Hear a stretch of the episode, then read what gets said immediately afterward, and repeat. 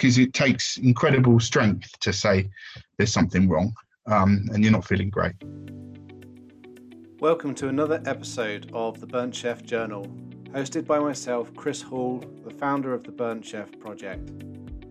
This week's guest is Sam Moody, who I first met in Bath when I first started my career in food wholesale. He now works at Ballyfin in Ireland and he joins us to talk about his experiences learning within hospitality, learning to take over a team, and also what he's learned throughout his journey. It's, it's an insightful chat. And as usual with all of our chats, you know, hopefully you take something new away from this, and we really hope that you enjoy it. So thanks very much, and uh, let's get started. Lamb Weston are your partner in potatoes. We're a leading global frozen potato manufacturing business with a wealth of experience in offering a portfolio of high end and quality products on a consistent basis. We supply the pub, casual dining, QSR sectors. We believe in well-being through potatoes and we are very proud to support the Burnt Chef project. Here to offer our support and help for those that need it and any solutions that you need for you and your business. How are you? I'm not bad, mate. How are you? Yeah, I'm all good. I'm all good. Yeah, long time no speak. Yeah, yeah, yeah, indeed, indeed. Whereabouts in the world are you at the moment? Uh, I'm in I'm in my office at Ballyfin. Um, so we've we we we've got this Scott and I who worked together for many years, uh, who run who runs a restaurant here for us. Um, we we've been messing about doing some silly videos around Ballyfin. So we we were filming the fourth episode this morning. So um, so it was uh, it's it's good. It's something to sort of keep keep your uh, uh, a little bit of the creative juice flowing and uh, something silly, you know, not too serious. So um, it's good fun. Oh, nice. Whereabouts are these videos? Have you pu- published them?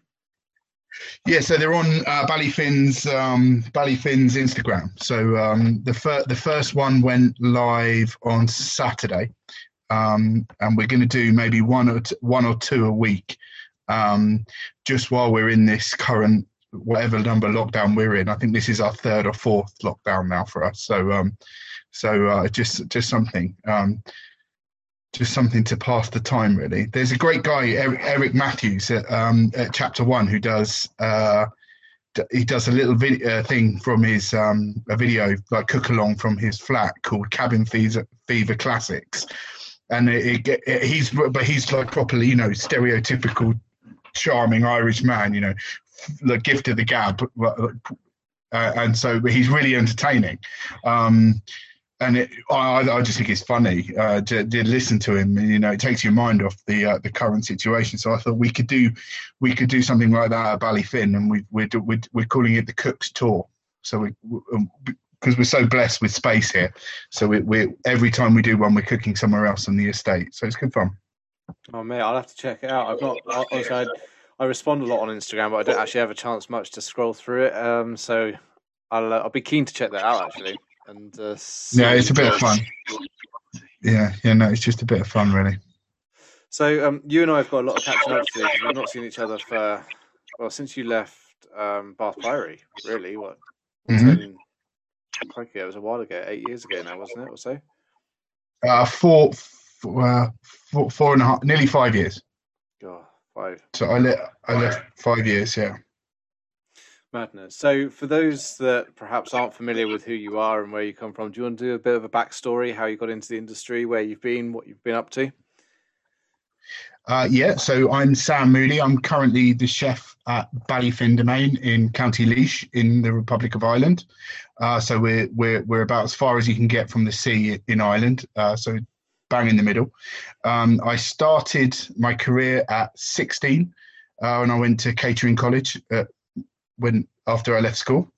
Um, and I had a really, really good lecturer, uh, Terry Pugh, and he was, you know, he ex-military, um, and you know, straight down the line, no messing, um, but loved cooking. And I think sometimes, if you're unlucky, you can you can meet um, a college lecturer who who has, you know, just um, had enough of of the industry and is sort of that's their that's their way out. That's their other job. Whereas uh, whereas Terry loved teaching, and he loved he loved cooking, and he loved seeing people. He loved when he had students that were engaged, and uh, so he really pushed me.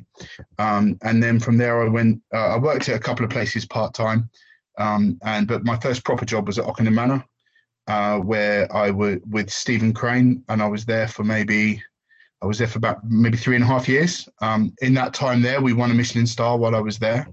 Um, and that you know that was the first serious kitchen where you know you took food serious and um, m- massive learning curve um, and then uh, you know I, I got good there and I and I thought I was good and then I left Ockenden Manor and went to Gidleigh Park and then um, I sort of had to quite quickly reevaluate how good I was uh, when I when I went to Gidleigh and um, yeah I was you know really massively out of my depth and um, but it was am- amazing. Um, hard, but amazing. And I stayed at Gidleigh for four years, I think, uh, and then and then Bath, um, and then and then yeah, Bath Priory.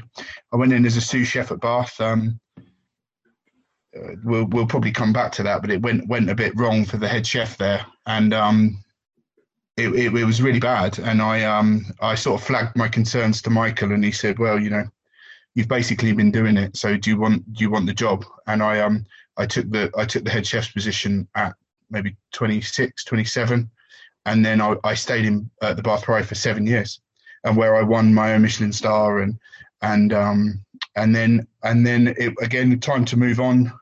My wife and I were trying to open a little restaurant in Bath. It wasn't wasn't happening, and to be honest, I probably wasn't in the right uh, place mentally or in my career then to be to be trying to launch my uh, my own restaurant. And so I came to Ireland. I, I, I, knew, I knew Damien, the GM here.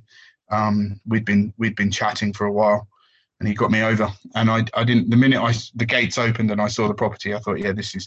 I can spend some time here. It's um, it's a very special place. That's incredible. I mean, it's strange to think that you and I are catching up over this uh, over this platform when once upon a time I was trying to flog you grouse that had probably been frozen from the year before, and and, and now we're talking about mental health. You know, years later. Um, yeah. So, we, you and I have always had some more, some interactions as well over over Instagram since I've started. So I know that you've got quite particular views on on kitchen cultures and management of staff, and you know I will we'll talk about all of those because I'm quite intrigued to learn more from your perspective as well. But just take me back to um, take me back to that time, sort of when you took over at the Bath Priory, because you mentioned there was it was uh, under a bit of a cloud, so to speak. Yeah, it was going it was going wrong, and um, and I, and I think it's it, it, your first head chef position's hard because you've you've not, and especially for me. I mean, I, I, think I was. I mean, I was never officially a sous chef at Gidleigh Park. I'd, I'd, I'd be introduced as a sous chef, you know, but um, I, I, was never officially a sous chef. I had no. I, I, mean, I say I had no experience of managing people. Well, you do, but you're not in in in in the same realms of running a kitchen because there's. I think being a head chef is very different from anything you do up until the point you're a head chef. So, and and then for me, it was very stark. You know, I basically I had six months with someone doing it wrong, and then I took over, and um, and so, yeah, we we we we were we were turning probably maybe two three chefs a week. Um, we the start we were working 100 maybe 130 hours a week to to to open uh, to to reopen Bath, which is which is fine if it's a, a, short period. You know, you, you don't mind. Maybe 130 hours is a bit extreme, but we were, you know, we were six six a.m. till maybe one a.m. most days for the first couple of weeks launching the Bath Priory. And I mean, we were the so you could argue there you're just victims of your own success because we we the hotel had closed. We we we did a relaunch, and you know what Mike, Michael Caines that is is is very good at launching kitchens. You know, he he understands that PR marketing uh, strategy so well, and we we launched with success. You know, from a from a from a business point of view, but um, when you're still doing 100 hour weeks three months later there's something's gone wrong if you if you if you haven't managed to create systems that that, that are sustainable um you know you you you can something's going wrong um and so it was forever. And you, know, I'd be on my day off, and I'd get a phone call to say, uh, "You need to come in tomorrow. We've lost another chef." And um, you, and it and it just came to the point where it was it was killing me. and um and I, and but it was funny because because the the chef there was um he was obviously suffering massively with his his his mental health and and but the only way he could uh he could channel it or or or was to bring everyone else down with him rather than than than support you know see where there was support. And he you know he was he was a particularly unpleasant person at that time. And um it, it just was getting worse and worse and worse. And i think maybe for the third or fourth weekend on the trot we'd had to send someone to taunton which was maybe was Taunt- Bath to Taunton's what 45 minutes an hour drive maybe So already in the Pomfret, and we had to send someone to Taunton to pick up fish because said chef had forgotten to order the fish, and um and and and it was just a I had a sort of epiphany, and I said right I've had enough. I handed my notice in, and then phoned Michael and said uh, just by the way I've I've I've I resigned from the sous chef position at the Bath Priory today. I can't I can't do it anymore. Um, and I explained my reasons, and uh, Michael said, "Well, in that case, if if if if the if the person you know my predecessor left, would would I support Michael?" And I said, "Yeah, yeah, I'll, I'll stay, and you know, I'll I'll do a bit more time. Uh, you know, I'm I I'm never one to leave a business. I would never want to leave somewhere in the in you know bad. So I uh, we we carried on, and, and the rest is history for that, for that. I I did quite well in Bath. Um, but I wouldn't have. I, ironically, if it wasn't for watching someone else mess it up so badly and alienate everyone around him, there's no way I would have been able to do it. You know, without without that six months of hell, there's no way I would be where I am now. So, um, yeah, it's it's one of them strange. Uh, yeah, you have to take advantage of the the situations you're presented with. I think. Yeah, definitely. I mean, you talked about sustainability, which is quite an interesting concept because, as as certainly as chefs, you're always looking at sustainability of ingredients and suppliers, and you know where you can get things from. But no one ever looks about sustainability of kitchens and the processes in place and how to manage. And it must have been quite a steep learning curve to go from looking at what predecessors have done and just trying to feel your way through it yourself. Uh, yeah, I mean, this, the learn, learning curves are always steep. I don't think I think with that bit, that moment, it's something I do a lot of work with with junior chefs is learning curves because they, they they're always going up. You're always learning loads, but the more you know, the harder it is to pinpoint exactly what it is you're learning. So I, I, I often find with young chefs, I sort of we we do a sort of you know, there's a point where you feel like you're not learning anymore and you're making the same mistakes. Whereas it's probably you're learning just as much. It's just you know you're you're you're not as aware of the things your things you're learning. I've always sort of tried to do things my way in kitchens and maybe not so much at ockenden manor uh gidleigh park certainly in the latter part of the time i was there where i you know i had the confidence that i i knew the food well enough. I've always sort of tried to understand the the sort of inner workings of of kitchens. i have never really been into. I, I, you know I've done a lot of stages, and I, I, I was never really interested in how, you know, how the chef thought of dishes, or you know, or the food on the plate. I was more interested in in the structure of the the kitchen and how they, because ultimately the recipe is the easy bit. It's how you deliver it in in service is the difficult bit. I think on the stage, I've always I'd always focused on on um, yeah on that on that structure and management of of, of a kitchen. Um, so yeah it was a steep learning curve but as i say i had a very good example of how not to do it. So um, um, and and and michael is really good. He's you know he's always at the end of a telephone. So um one you know once you've worked out how to write a roster and and you, you the rest you just gotta gotta get on with it and and take it from there really so, what was what were some of the first things that you started to in, introduce in order to combat that high uh, high turnover rate and obviously the, the impact it was having on staff?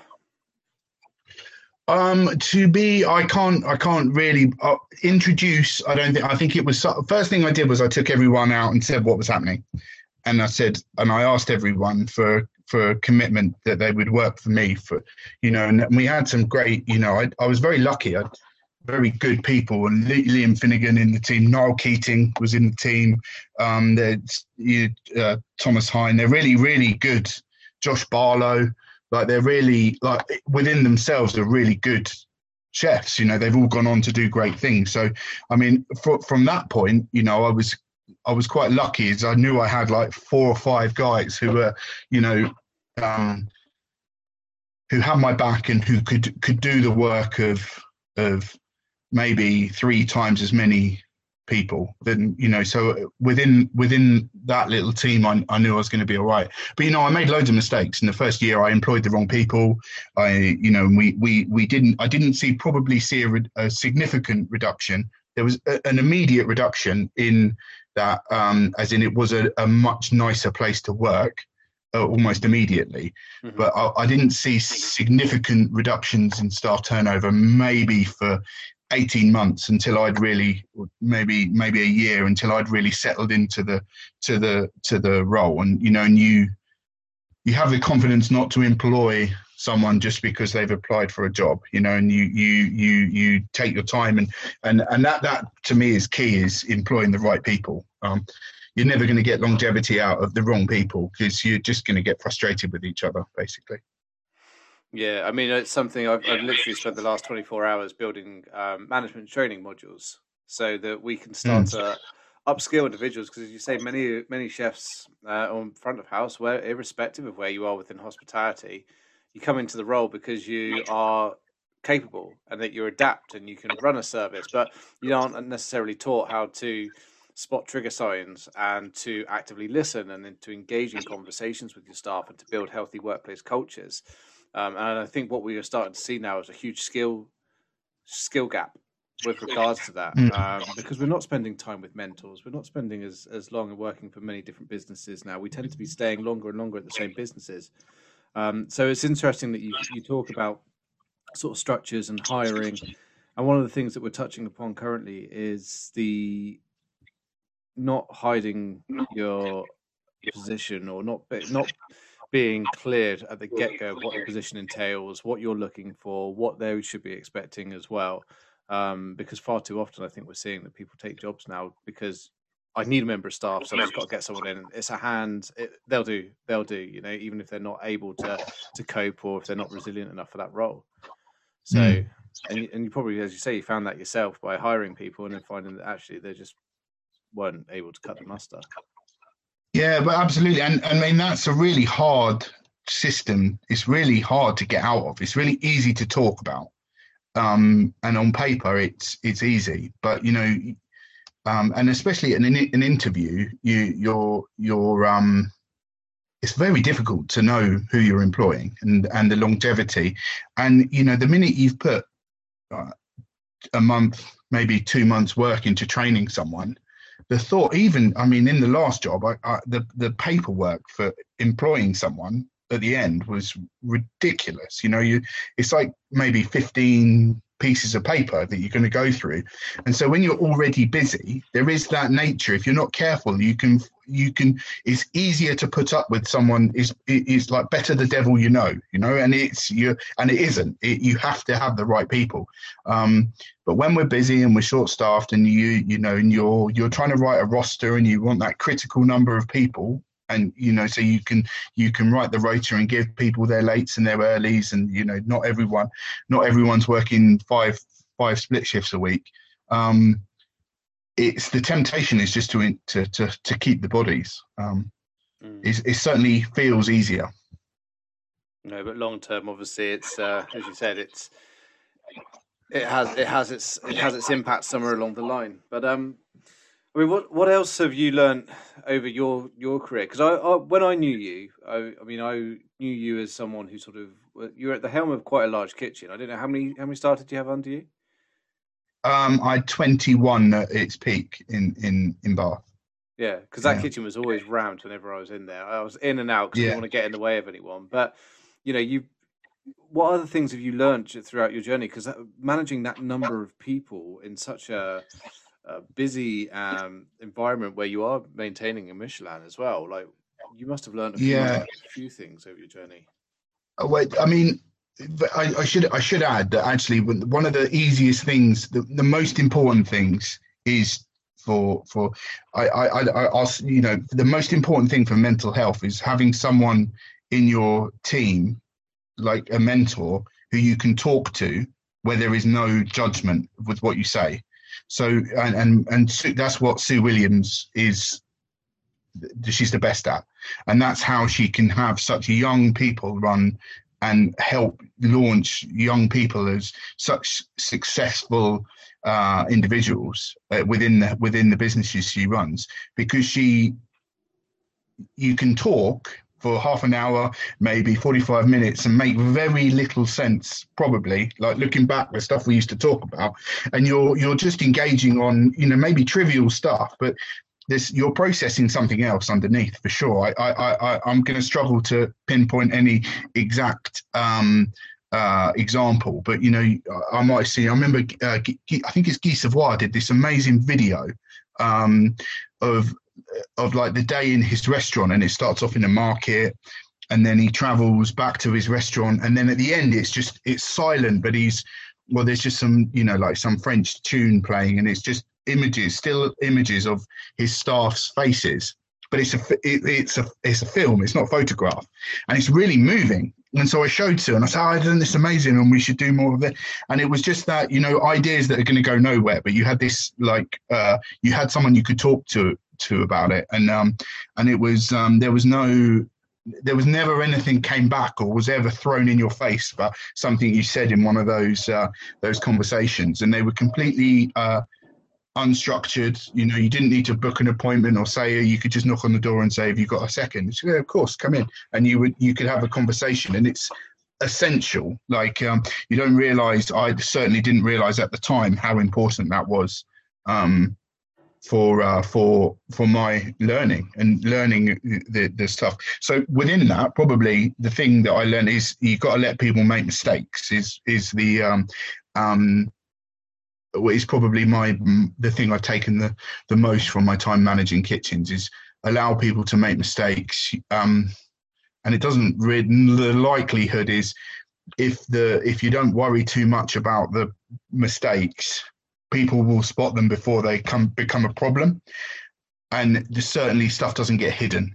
Um, and when you're when you're trying to make, I think I had seven, 17 chefs and four four KPs who used to help with the uh, with the prep. Um, there's there's a lot of people you're trusting, and actually, the, probably the best way is to trust them, and then and then they'll show you that mutual respect. And if there is a problem, rather than sort of hiding it and trying to serve it, it, it comes to the um, come comes out. Although there, as I'm saying that, there was a, a, a burnt soup on Christmas Day. and My sous chef will remind me of at some point. But um, you know, is is there's no perfect uh, method, but uh, for me, that's it. Certainly reduced my stress levels. And what about yourself, Sam, as well? Because you're always a sort of cool, calm, cool, calm guy when I knew you. But I mean, did you have any experiences yourself of the periods of time where you were suffering from your from your mental health? Yeah, certainly. I mean, uh, um, yeah, I mean, we go through. I mean, it's no like, like like you're not meant to. First thing is you're not meant to be happy all the time. You're meant to. I think you, you need to be content, and that's the the the one message that I, I worry about getting uh, getting lost. Is you it's you, if you just because you're feeling a bit shit today doesn't mean that you got a you know you you you you've got something seriously wrong with you. Um, and and you should be able to help you know get through it yourself. Um, that said if if it's lingering then you need to speak to someone. And, or even if you're just having a bad day just say look having a bad day. Um, but i've always tried not to bring that bring that to work. Uh, you, you know, I've, I've i've i've lost my lost my cool over ridiculous stuff you know and um um, and it and it made the service suffer. Um, and and which is the reality, the irony of it. You know, you're so het up on one little mistake that actually you you lose your focus, and probably every dish afterwards isn't as good as it would be if everyone's enjoying themselves. Um, but unfortunately, that's that's the danger of working with passionate people. Like it's you get sometimes it boils over. Um, and that's something you know that I have to work on. You know, I'm a big guy. I'm a big, loud guy, and I'm really clumsy. And so, if my staff don't know me, it, it and and know what I'm like, it could be very intimidating very easily. Um, you know, but yes, that's the nature of it. Um, I, I, think when the when the, the the you know MC when when I first worked at Gidleigh, I'd uh, you know I'd, he pulled me aside after service and said, "Is everything all right, chef?" I said, "Yeah, yeah." And he said, "No." And I said, "Well, you know, I've got I've got a bone condition called HME. Uh, basically, my skeleton didn't didn't grow grow properly, and I, I, it was diagnosed as I got the job at Gidleigh Park. And um, so it, I just learned that I was going to be in chronic pain forever, or I should change my career, is what they said. And then my my grandmother was very ill, and and uh, you know, and I and I was splitting up with a girlfriend, and he just said yeah, just tell me because you're not making. Ex- sometimes it, it's not an excuse, but sometimes there's reasons, and that was it. That was the conversation, and uh, you know, look, it definitely wasn't any easier to work for from that point. Um, if anything, maybe he was a little bit harder, but um, it, it, was just that there was a, you know, he, he he's sort of, sort of that window of like that he cares about what we're doing and it's important, you know, and, and so that's how I've always tried to tried to do it with my guys and just make sure everyone's everyone's okay. Yeah, and I think there is a, a big misconception. I think as we go on with this journey as well, in terms of destigmatizing mental health, there's that sort of like, you know, everyone should be happy, skipping around the kitchen, you know, whether you're front of house, back of house, and you shouldn't ever feel bad or blue. And there are times, like you know, in the current pandemic, where you do wake up and go, "I've got no motivation today. I don't feel great. I'm, I'm just really, really feeling depressed today." But it doesn't mean yeah. a, li- a, life sentence of depression. It just means that you know you might be feeling blue for a couple of days, and it's an important distinction. I, I, I know I noticed it over here, especially because we're that little bit further north. I, I, find it very hard to get motivated in February. And I know, no, no, first year, and I was like, what the, was it the right decision to come over here? Is that what is that is that what's getting me down? And then you just sort of plodding on with it and then you realize like the sun's coming up at like nine o'clock in the morning. Like it's it's it's it's up properly by nine and then it's dark again by four and it's raining and it's and you're like no it's fine. It's just fucking miserable out. Of course it's you know like it's it's what's it called? It's uh, poetic fallacy. It's that that that weather is bringing me down you know? It's uh, and you know someone that spends a lot of time out in nature you know should be you should be more aware of what effect the the natural world has on you and these cycles that we that we and I don't mean like hippy dippy stuff, but it's just you know there was a point in our time where we'd have just been hunkered down, sheltering out of the the wild the wild weather because we didn't have another option. So it's you know just just just to keep going and you know it's you you're all right most of the time, but sometimes you're not, and you need to you need to talk about it. Yeah, Definitely, definitely, and you know what, the weather does have a massive impact as well. I mean, I, have got family over in Galway, and I don't think I've ever seen it sunny over in Galway. It's always grey over there. But like, yeah. yeah, not not having access to like decent weather like we've got over here now, it's just grey all the time, and you wake up and go, ah, can't sit outside, can't feel the sun on my face, and it does have a huge impact, and and that's why sad, you know, sad seasonal affective disorders are a thing because vitamin D has such a such a profound impact on the human body. So, um, yes, it's a it's a weird one. But getting outside and doing your like doing your own gardening and being active and out and about must be good for you, hey?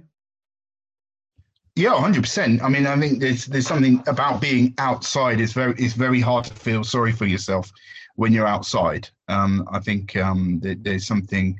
Um, yeah, just that whether you're gardening, uh, uh walking, fishing to some point, but I, I have to be ca- careful with my fishing because I take my take my fishing quite seriously. And um, if uh, if I'm feeling, it, it, happened to me in Bath actually. Um, you know, I don't know. I, I, can't remember exactly when, but maybe I've been I've been at the Priory maybe a year, and I thought I haven't been fishing for ages, so I went fishing, and I, I got really stressed about fishing. You know about whether whether I was and, and I was like, this isn't what this is. This isn't what this is about. And it's obviously all that um, pent up uh, stress that I'd been dealing with for the couple of weeks prior, and I'd finally got two days off, and I was going through, and it and it and it all came out, and I had to sort of really reassess how I use my um my my time. But um, walk walking is brilliant for it. Definitely, walking in in nature is is really good for you clearing your mind and you can you can just sort of walk along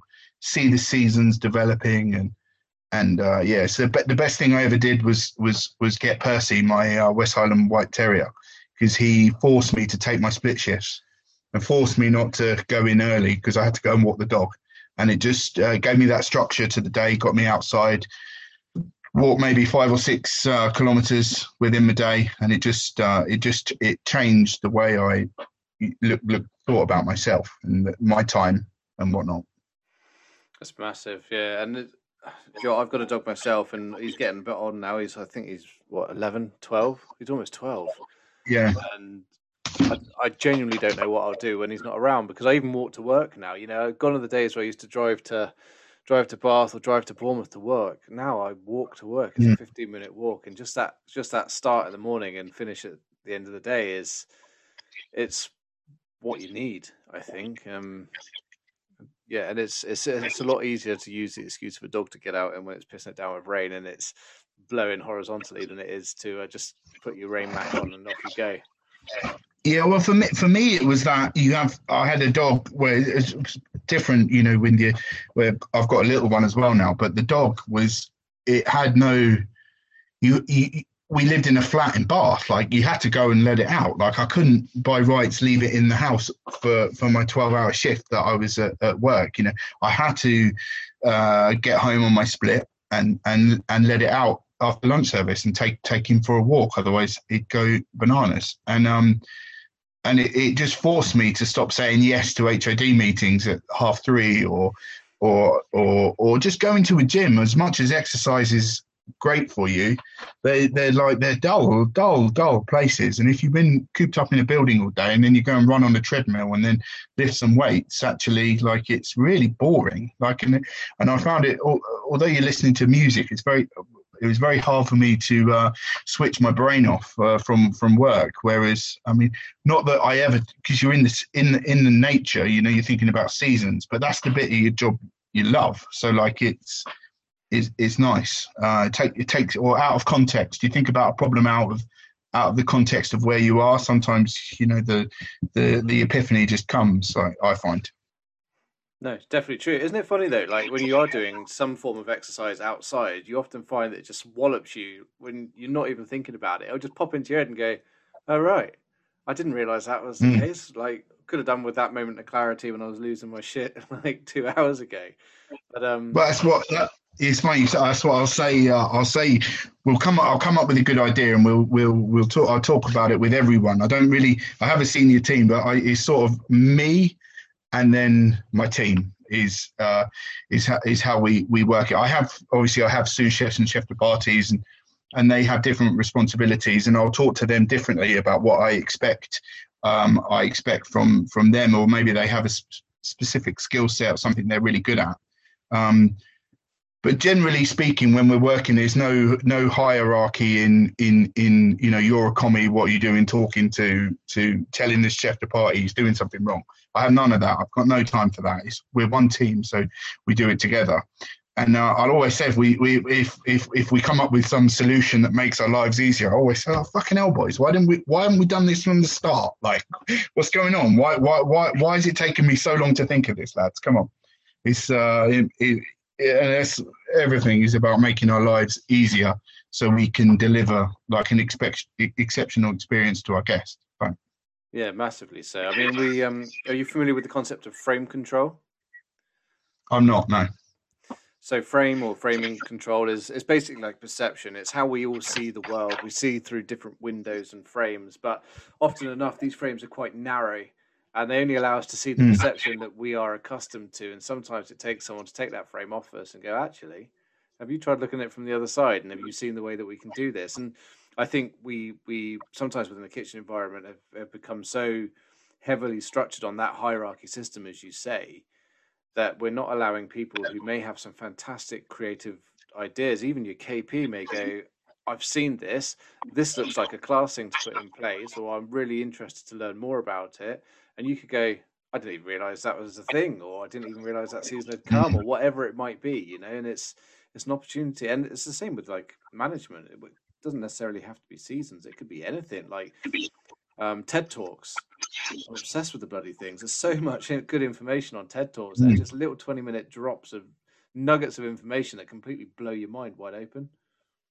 Mm. It's amazing to be listening to, and we're definitely, I know I've messaged you a few times, we're definitely guilty in, um, and, you know, myself uh, as well, of guilty of sort of it's only a hospitality problem and we we we sort of become so like we we we focus on ourselves so much because you are up against it all the time it's very hard to sometimes think i wonder how they do this in manufacturing or i wonder i wonder how they do this in the aviation business or what you know and and and and because we sort of tend to look sort of inward uh, you sort of forget there's a whole other world around you sometimes they're probably dealing with exactly the same problems you are um, and and have maybe a different different just come at it from a different angle, like like you said, and um, it can just sort of change change the way you're dealing with stuff. So um, I think I think we're we're it's it's it's the way forward. I always say it with, you know, we're forever forever short staffed, and you know, and so was everyone else at a time. You, you know, especially doctors and nurses, and struggling to get uh, p- people to to to fill the roles that w- that we needed. And you think, yeah, but so's every so's everyone else. Let's just focus on what we can change rather than than these these chefs that don't or waiters or whatever that don't exist. Let's look at something we can change and and the way maybe way we structure our day or whatever, make it a little bit um more achievable. Uh, while you know, while temp- obviously within that you have to temper your ambition and your guests' expectation. You know, uh, which which changes with the you know how much money they're they're, they're paying for their dinner. I guess. Yeah, massively. So I think, and that's where the Burnt Chef project is is really born. I mean, as you know, I came into the food industry. Um, like we, I started looking after accounts like yours and the Royal Crescent as my first introduction into the food industry. So um, yeah, I mean, I don't know whose good idea that was, but before that, I'd worked in multiple industries such as mechanical engineering, travel industry, insurance industry.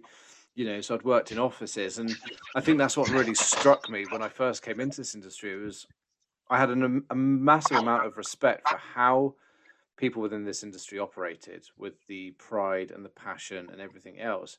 But then I was looking at some glaringly obvious differences, like, um, you know, like it could be the sexism or the bullying or the, you know, we can go as far as the physical harming of each other because it's it seemed like a funny thing to do.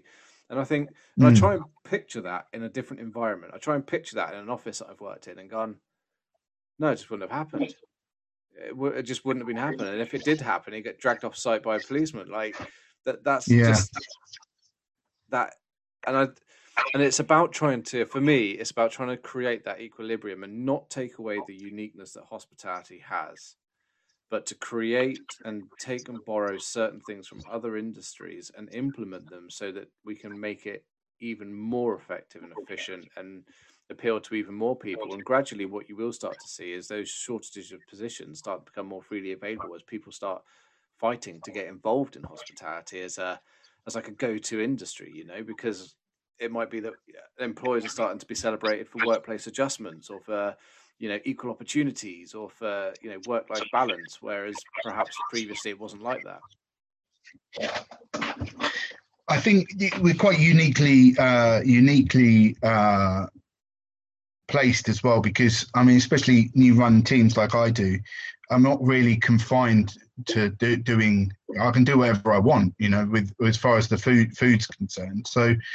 Um, as long as our guests, I mean, the, the minimum criteria for me is uh, is I have a happy rest, I have a, a restaurant full of happy people. That that's all I really care about. Um, and then uh, within that, the only way I can do that is having a happy team. You know, like so it it, it goes guests, then then then then my team. Um, but you can't have one. You know, you can't have the other without one. You know, the first thing. We're so uniquely poised to look after individuals because because you can adapt and you can change and you can you know we we did I did a lot of that in in in in Bath. I had a we we I had an autistic baker and it took a long, long time to work out that the best place to put him was on pastry. And you know, you did the traditional. You started in in on garnish, and he'd have good days and he'd have bad days. But what what he really struggled with was the the he couldn't change. So if the service services are different, you know, they change. And uh, uh, why it took me about a year to work out probably the best place to put him is on pastry and uh, he made bread. I mean, you wouldn't. The, the, the thing is, because you wouldn't normally give a, a a commis, a green commis, the bread to make. Um, and but for Seth, it was different. You showed him how to make it, and it and that was it. He made it as well as me, or as well as my pastry chef, from the first day. And it was um, it was it took a lot of, a, a lot of time and a lot of conversations with both with both him and his parents. But um, like he made it, the bread was amazing. He made like it was just it was it was class. Um, and I, th- I think that's what he does now. I've, I've lost touch with him. I, I think he runs a bakery. Um, but like it was incredible to see him find his his his slot, his cog, you know, like and he and then and then we were we were off and we were stronger because of his his whatever you perceive it as his his limitations. We we became a because we work to them. You become a stronger team. I think that's really important it's a lot that we can learn about ourselves and uh, and the way that we operate just by looking at, at certain individuals like that. And you know, it's like the same reason a couple of my mates are autistic and they are computer programmers. Why? Because they'll quite happily mm. sit there and program away until their heart's content. Um, and it's that sort of sometimes it's that attention to detail that that you're looking upon people's strengths rather than viewing things as weaknesses, and and that's that's quite an interesting and profound thought, really, isn't it? Bearing in mind what what a diverse, eclectic mix of people work in hospitality. Yeah, absolutely. I you know it takes all sorts to make a bag of sweets. So you know you need you need them all. You need everyone. Otherwise, I imagine everyone was that like, and I've been in the where everyone's uber ambitious and uber driven, and and it would it could create such a tense atmosphere. But you, you need someone who wants to stay working for you for seven years or eight years. You need someone who is who is energetic and and uber ambitious and they've read every book and they've you know they know what he's doing in Dublin and they know what he's doing in in in in in uh, in London and and they're just excited by everything and then you need the you need the someone who's going to make a sandwich and care about a sandwich and a breakfast as much as I care about my sauces or whatever. And you you need someone who's going to take pride in washing the plates and and and and it's just trying to bring it bring bring that all together is like this never ending task but it's that that that's enjoyable it is it's, it's, again it's never something they tell you when you take on a kitchen is it well, it's just something you don't think about when you're when you're. Uh, well, maybe you do, but you, you I don't know. Uh, maybe I did, but it's not. I don't think it's it's talked about enough. Is how difficult it is to structure a team, and um, and something I noticed actually when um, when Niall left the Bath Priory, and not Niall was in uh, uh, uh, in any way, shape, or form an aggressive chef. He's he's uh, he's very calm. He's very collect. He's very organised um, and like just has bags and bags and bags of natural talent and like an unfaltering work ethic. But so he could he he was a really good teacher. But even when he left, and I was like, there's going to be some big shoes to fill when he goes. And we were the day after he left, we were better because Will, who I didn't realise hadn't noticed how good Will was, when he was stood in the shadow of Niall, suddenly can do what he wants. And it's not um, in, in in I don't mean it to sound negative, but you know, Niall being there held really held Will back from what he could he could do, and then suddenly he could show off everything he one he'd been taught by Niall and all his own ideas that maybe before would have been tricky for him to uh, to implement. So it's um, you know I like those sort of surprises. I look forward to them. I wonder whether or not. Do you think then you've got individuals within your kitchen currently who you could almost assign the role as uh, as teacher to to and, and try and develop those perhaps who may have ideas of their own but don't know how to implement them? Uh, maybe it's very it's very difficult. I mean, there's now. I mean, I have there's four of us in the team now, so it's very very difficult. Different, very different. Um, kettle of fish, you know, post COVID, uh, what what the business will look like. It's it's it's going to be very uh, very um, very difficult. I'm not very good at giving people defined structured roles because I personally hate structure. So I find it very hard to implement a structured system that you know means maybe Le Manoir esque training files and development stuff, and and I certainly understand it. I can think of nothing worse than going through my own personal development file. So it would be disingenuous of me to suggest we do something like that. So that is there is, but it's something I sort of try and work on. You know, I've got them as good as I can for me to do them, but um, you know, it's some, something I look think about, but um, don't action. Very, well, very rarely action. But it sounds you've still got a successful career in a in a lovely place, and you, you're doing well. So it's just horses for courses, isn't it? Well, hundred percent, and and that's where I think mental health comes into it. You have to. There is nothing worse than someone asking you how you feel or how you're doing if they, they don't care. Like if you if you if you to be a man manager, to be a, a, good manager, you have to genuinely care about the people who are work, you're working with. Otherwise, like, what's the point? Like, um, and and that's why I've been successful is because I care about my team. Like, I, I care about them, and and so then in turn it becomes mutual. You know, I remember. Um, one of the first, you know, the first sort of things I thought, you know, I've never really been particularly ambitious like for accolades because uh, you know careful what you wish for but um because they're incredibly stressful to maintain but something i've always thought i wanted was was people who work for me for a long time you know i'm not really gen- generally i want two years uh, from someone um, less than two years less than a year it's a waste of my time and a waste of their time Gen- generally not for not for everyone but you know, I want two or three years. So there's that. You can learn everything I do, and you're going to have a really positive impact on on the team. We're going to learn some of your your how you view running a kitchen, or you're you're going to have some influence on us. Um, and generally that works. That's probably the thing I'm most proud of. You know, my my my pastry chefs. Well, I think he's worked for me for seven years. I think you know, and eh, my sous chef's five years, and I'm not easy to work for. Like I'm unreasonable. So like it's um it's it's it's nice. It's and I mean that's what I sort of set out. I wanted I wanted longevity out of my team. I wanted to work out how to get longevity, and that's that's what I achieved, and that's enabled me to work in country house hotels because seven day a week operation. Like it's always seven day a week. So it's um you need that stability. It reminds me of something I did last week, the back end of last week, which is called a self actualization leadership profile. Have you come across these? Uh, maybe is that um, maybe Ex- explain. It's basically it's a series of questions that go on for about two or three minutes, um, and you you get choices of different words, and at the end, uh, I, I got given a fourteen page document about my leadership style, but also how self realized I was. So, how much about myself I knew and was able to look at myself from a third person perspective. And what it highlighted was not only incredibly correct, but I, I struggled to come to terms with a lot of the facts in there. So, they talk about your shadow personality, right? And they say that, you know, when you're good, you're driven and you're ambitious and you're keen to succeed. But when stress hits you and your shadow personality comes out, that's it. You become condescending and arrogant and all this other stuff. And I was like, oh, this isn't true. What a load of crap. And I went yeah. away.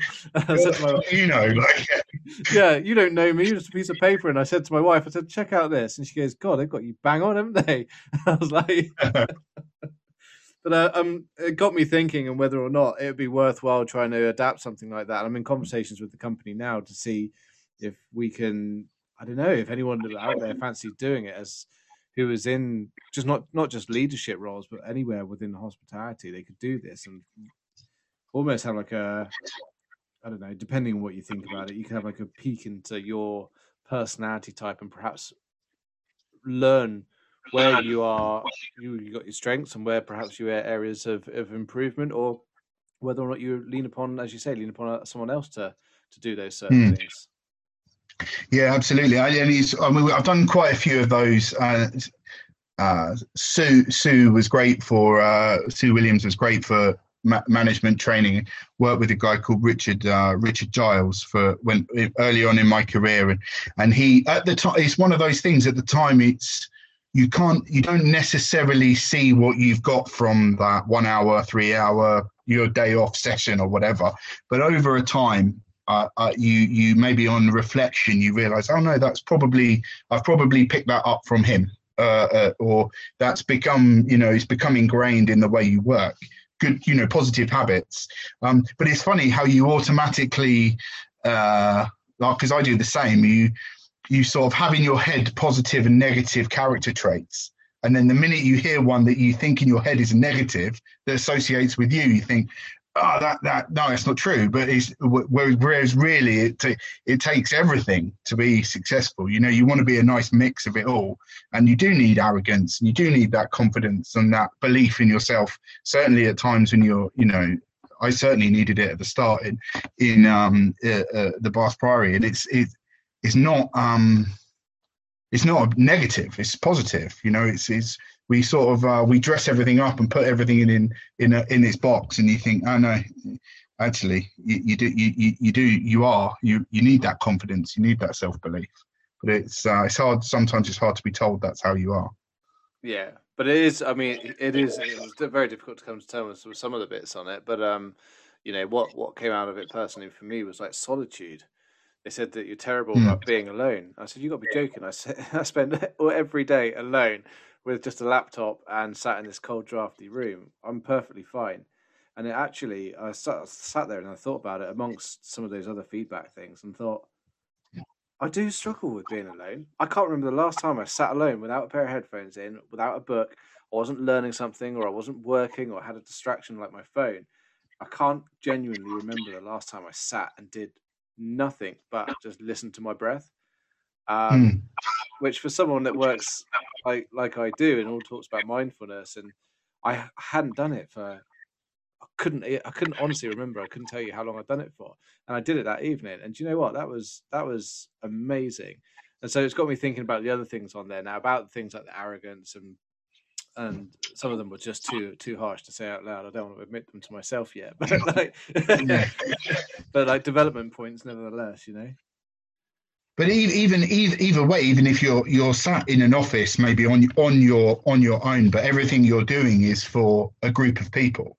You're so although you're because you're like I guess social media based, everything that you do is about lots of people and, and engaging with lots of people. As I say, you know, why are you a chef? It's because I love the outside world. And people think, well, you're in a kitchen all day. And you're like, yeah, but everything I do in that kitchen it's come from outside. Like and it's and and it's my link it's a direct link to the outside world.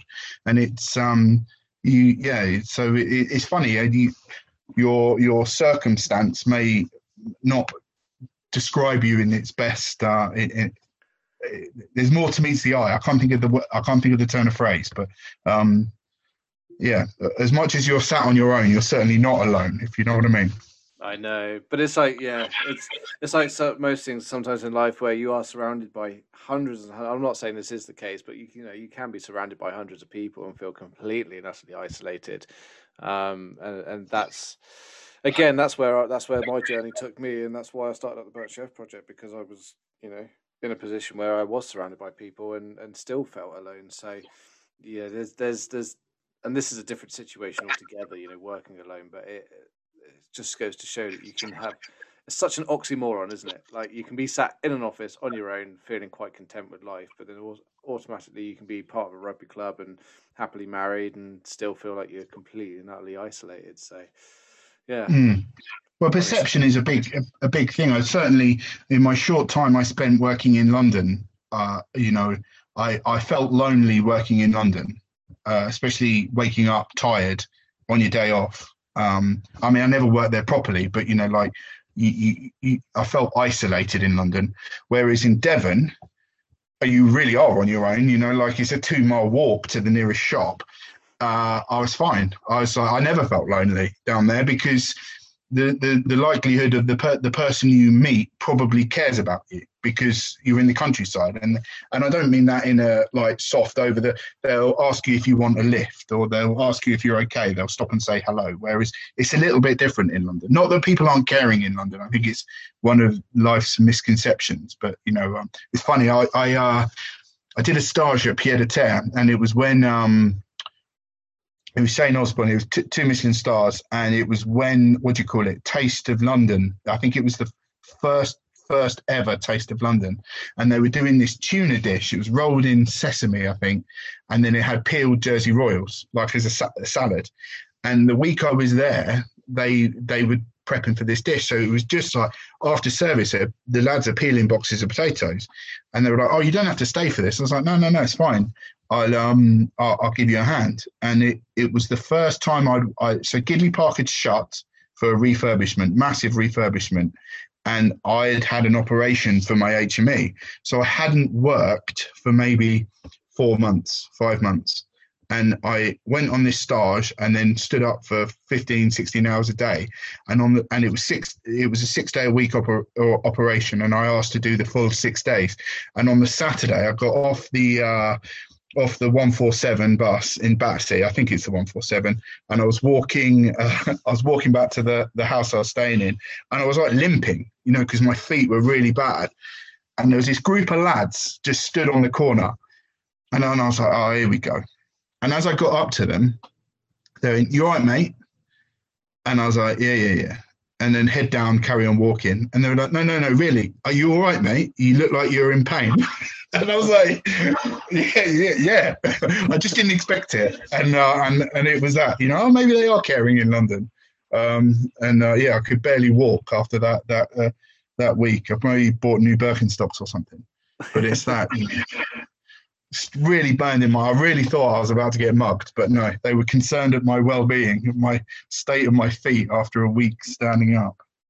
Mate, and it didn't cost anything, did it? Other than no a couple of minutes. And yeah, there we go. So there's a lesson for everyone. Just take more care of other people, whether you know them or not, because the chances are it'll probably turn their day around. I mean, I'd take it they didn't carry you back home again.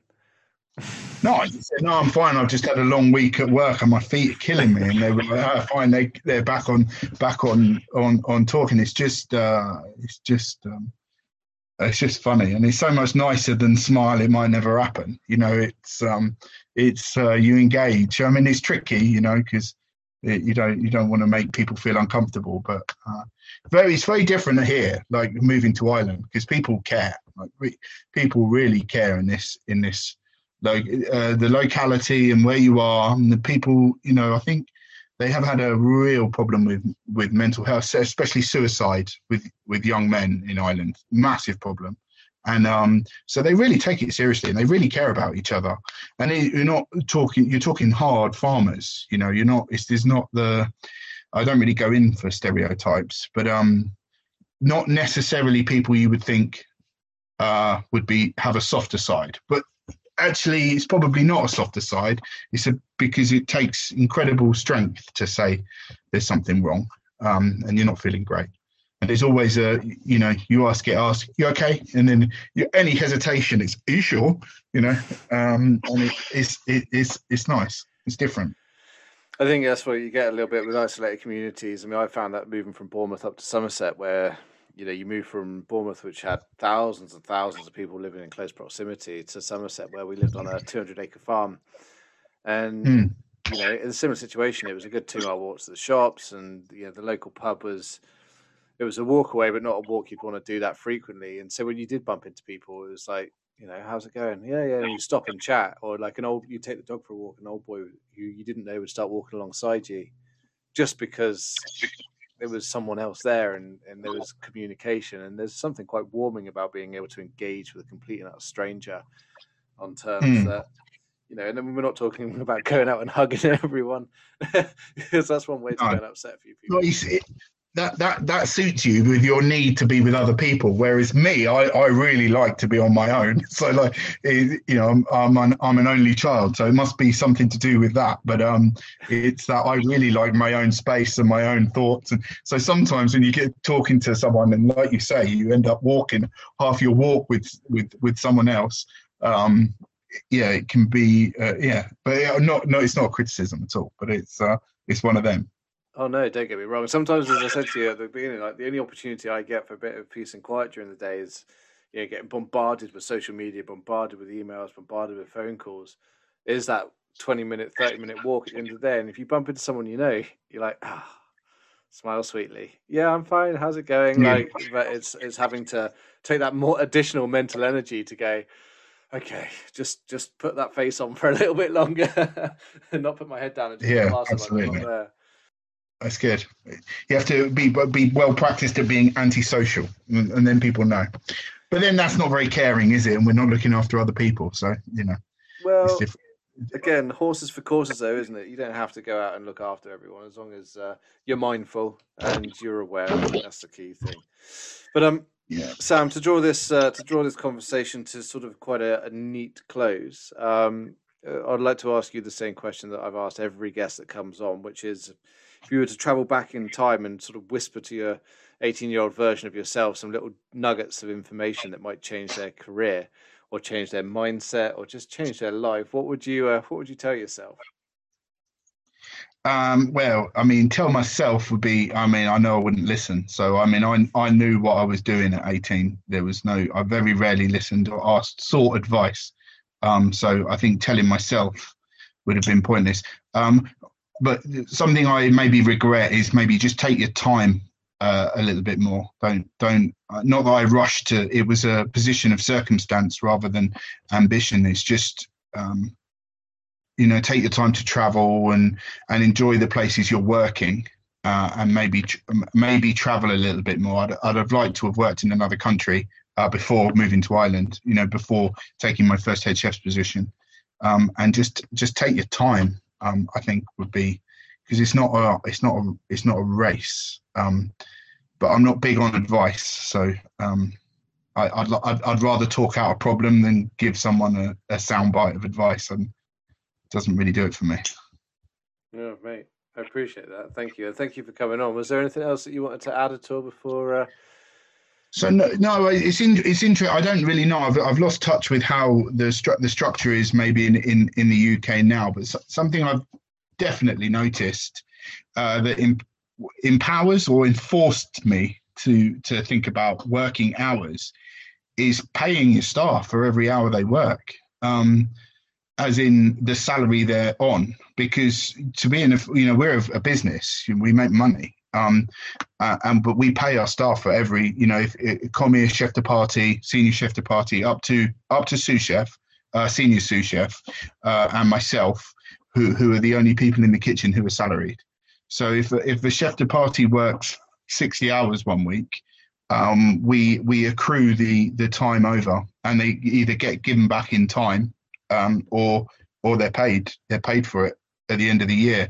So um, it makes you think quite carefully when you're writing a rota, and it makes you think quite carefully, tempers your ambition, um, and I think probably that's the wall the the and you look back and you don't i don't mind it because you know i learned tremendous amount from the places i've worked but you know i could probably own my own house you know mortgage free if i'd been paid by the hour by now yeah. Um, yeah.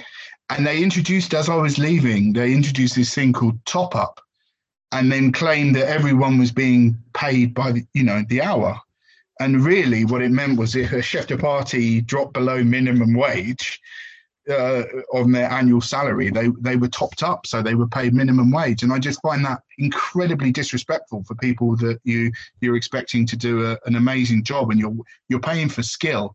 And it seems to be the only, maybe I'm wrong, but the uh, the industry where you can have someone who's exceptionally skilled and then not be paid for the hourly rate. Um, I don't know if there's another example of that. Um, I, I just don't know.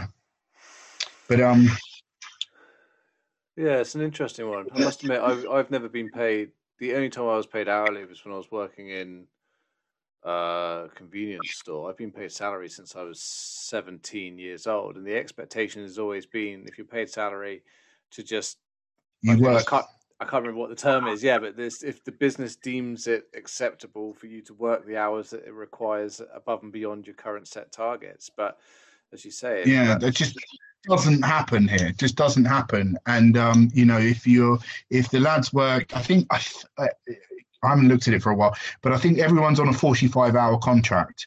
Um, we budget for 48. Uh, everyone's on a 45 because you're not legally they can't you can't do more than 48 um, and then um, we balance it out with if, if you, you know if, if they go over the the 45 we accrue all that time. So if if it because we're quite seasonal so if it comes to it then in in february or march we're really quiet and everyone gets three days off a week. I mean i, I mean, I don't know. I just it just strikes me as uh, because you're not. It's it's different. Cater, you're you're set up not to be able to work your hours. Like that's the, and then that's your. There's something wrong with that. I think um, in this day and age, and uh, I think that that probably needs to be addressed. Uh, it's incredibly difficult to, you know, the margins are completely tight, very tight. So I completely understand why people were uh, nervous about doing it, but it is possible, you know. Well, I mean, this gets me onto a whole other subject, one that probably we shouldn't get into too much detail because I'm quite passionate about this one. But it's about um, I've done, done a lot of research recently into the cost of retention, and I genuinely mm. do feel. I mean, contention and wastage are probably the two key areas within hospitality where the profits just well, one literally goes down the drain and the other one walks out the door. And I think that mm. you know when you're looking at net operating profits of two or three, four, five percent from businesses, and it's done on scale and a number of sites you've got in order for it to be profitable, then I think people need to start now looking at systems like this, where if the, if an hourly rate works for your staff and it gives them a sense of control and a sense of ownership and allows them to flourish within that job for a much more extended period of time, then so be it. If it means you pay that person an extra five, ten, whatever it might be pounds a day or a week, then if they stay, that saves five to six thousand pounds walking out the door to, to replace that. You know. Mm. It, it also it, it, makes it. I've always struggled with the.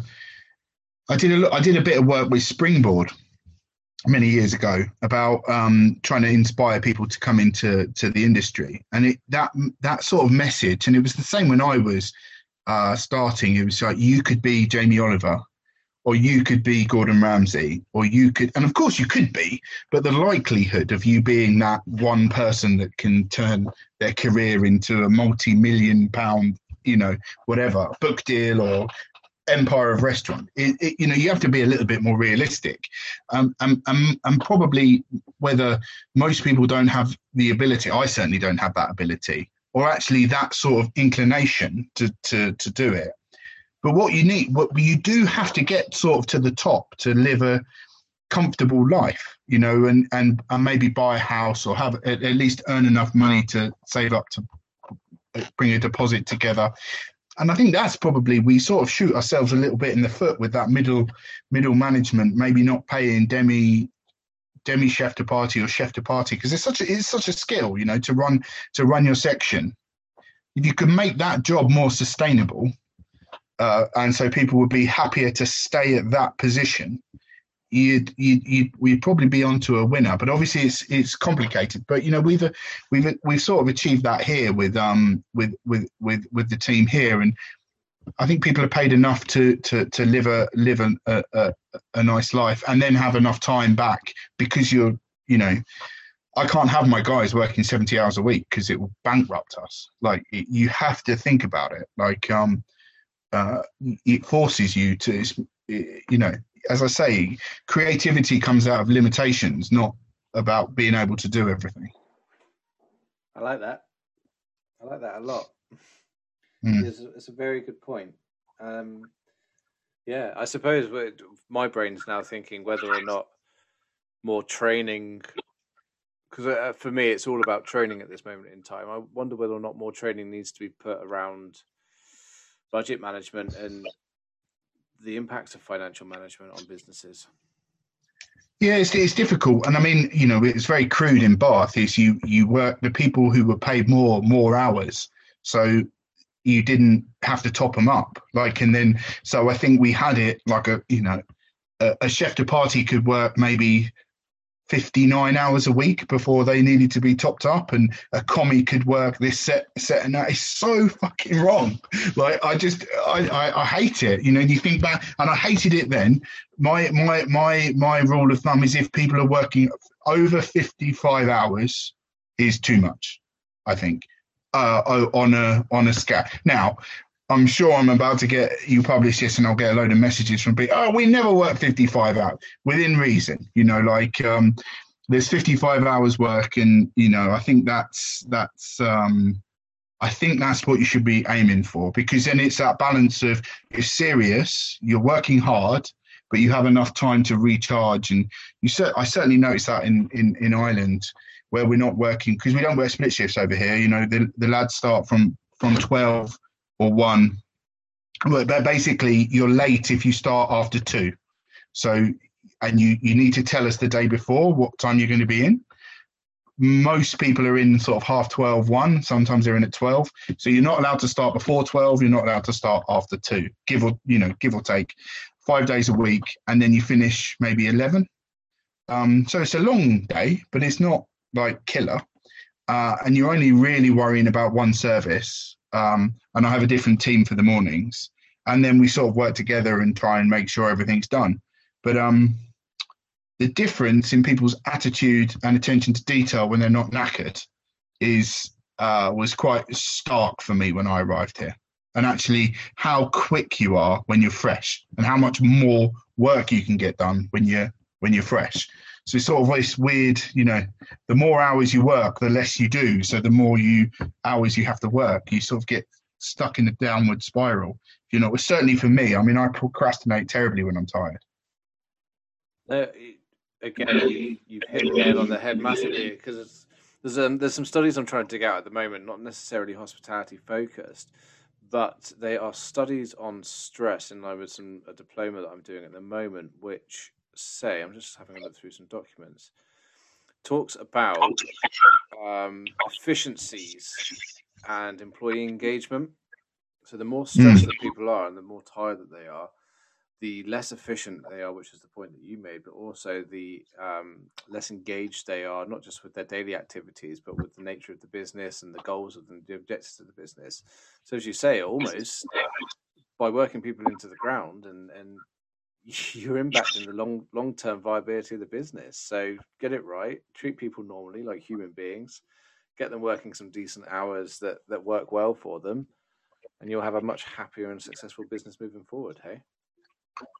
Yeah, hundred percent. And you, I mean, just, as far as work's concerned, you know, if if if someone's phoned in sick and and or you've got, you know, you you you're one short and someone's phoned in sick, we're working hours. You know, the, the show the show's got to go on. So you need people who are prepared to, when they have to, um, say, yeah, no, it's fine. It's not forever. You know, and, and sometimes not forever might last three weeks. It might last a month, and people get frustrated. But as long as I think, as long as you you're honest, right? You you said right at the start, as long as you're honest with what you're trying to achieve and why we're working extra hours, and it's um, people don't mind, and especially if they're you know accruing time off or or lieu time because you know we we sh- we shut every January where because oh, so we shut every January we're shut all the time at the moment but like you know we shut in January to to because this is a, a 200 year old house that requires some very delicate um, uh, maintenance work, um, we we simply can't bring chandeliers down when we're open. We can't we can't do stuff. So we have to shut every January, and it, it means that you know people have a have a have twelve months employment because we accrue you know we accrue the time. Within that, we need to be busy though, because the, the other the other spin side of of uh, of that is if you um if there's no work, you don't have a job. Like so, is is the other the other side of that coin, um, which you know we're all too aware of over here. But um, you have to be careful. So you have to find that balance. But I, I think it's important. Right. Thank you very much for joining us. It's good to catch up as well. It's uh, as I say. Oh, no, lovely to talk to you. So I've probably rambled off point a few times, and I I, I struggle to make coherent points. But it's uh, it's uh, it's a conversation, isn't it? Uh, mental health. Yeah, and I no, I think you've done you've done expertly, sir. Uh, it's it's every viewpoint on this podcast is valuable, and whether it's on topic or not, like the amount of times I've gone off topic and started talking about all sorts of weird things like energy and whatnot, but you know, it's important that all avenues are explored no matter how far from mm. the, from the original point they are, because they they might unearth something that to someone out there they could pro- provide that paradigm shift or that little nugget that go, oh well, I can change that within my business, or I can change that with my life, and and that will make me better, or it will help me. So, thank you for thank you for coming on, and thanks for talking so openly, and, and thanks for sharing your knowledge with me. Oh know, my pleasure, my pleasure. Take thanks care, so much. See you later. My pleasure. Bye.